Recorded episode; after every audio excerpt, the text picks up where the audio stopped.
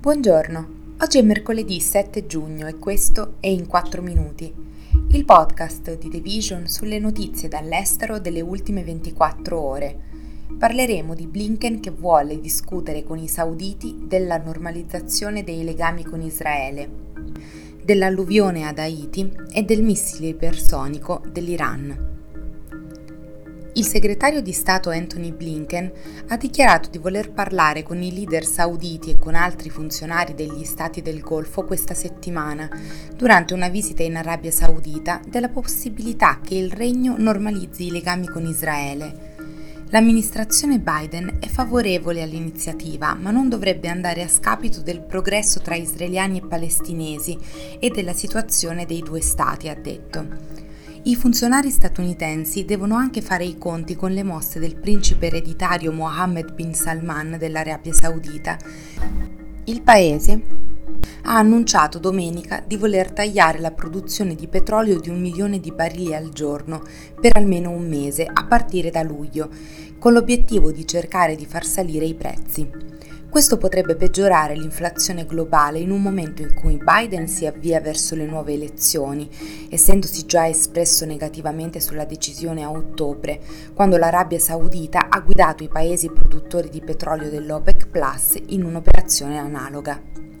Il primo ministro israeliano Benjamin Netanyahu, ampiamente criticato in Israele e negli Stati Uniti per le sue proposte di ostacolare un sistema giudiziario indipendente, otterrebbe una spinta politica se l'Arabia Saudita normalizzasse le relazioni con il suo paese, ma la coalizione di estrema destra da lui guidata ha sostenuto azioni che secondo i critici hanno alimentato la violenza tra palestinesi e israeliani, rendendo più difficile per i sauditi sostenere la normalizzazione delle relazioni.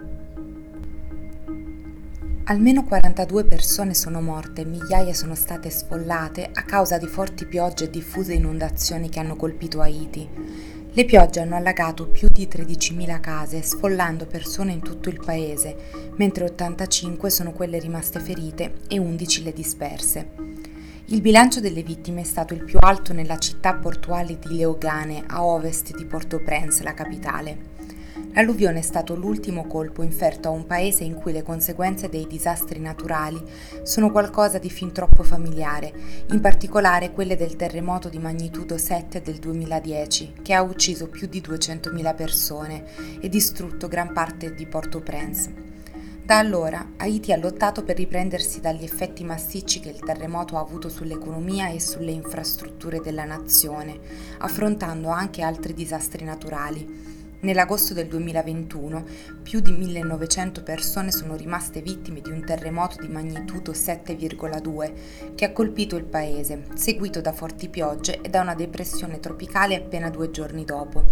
Secondo le Nazioni Unite, anche prima delle piogge e delle inondazioni di questo fine settimana, quasi metà della popolazione di Haiti, circa 5,2 milioni di persone, aveva bisogno di assistenza umanitaria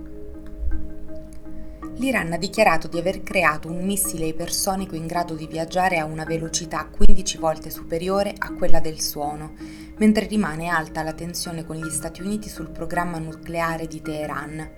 La televisione di Stato del paese ha riferito che il missile, chiamato Fatah o conquistatore in farsi, ha una portata fino a 1400 km la TV ha mostrato quello che sembrava essere un modello del missile che veniva presentato dalle guardie rivoluzionarie, l'organizzazione paramilitare iraniana, davanti al presidente Ebrahim Raisi. Le guardie dispongono già di un vasto arsenale di missili balistici. A novembre il generale Amir Ali Zagireh ha affermato che l'Iran aveva creato un missile ipersonico senza tuttavia fornire prove a sostegno. Quella dichiarazione è arrivata durante le proteste nazionali seguite alla morte a settembre della 22enne Mahsa Amini, dopo il suo arresto da parte della polizia morale del paese. Le armi ipersoniche, che volano a velocità superiori a Mach 5, ovvero 5 volte la velocità del suono, potrebbero rappresentare una sfida cruciale per i sistemi di difesa missilistica a causa della loro velocità e manovrabilità. Questo è tutto da The Vision, a domani.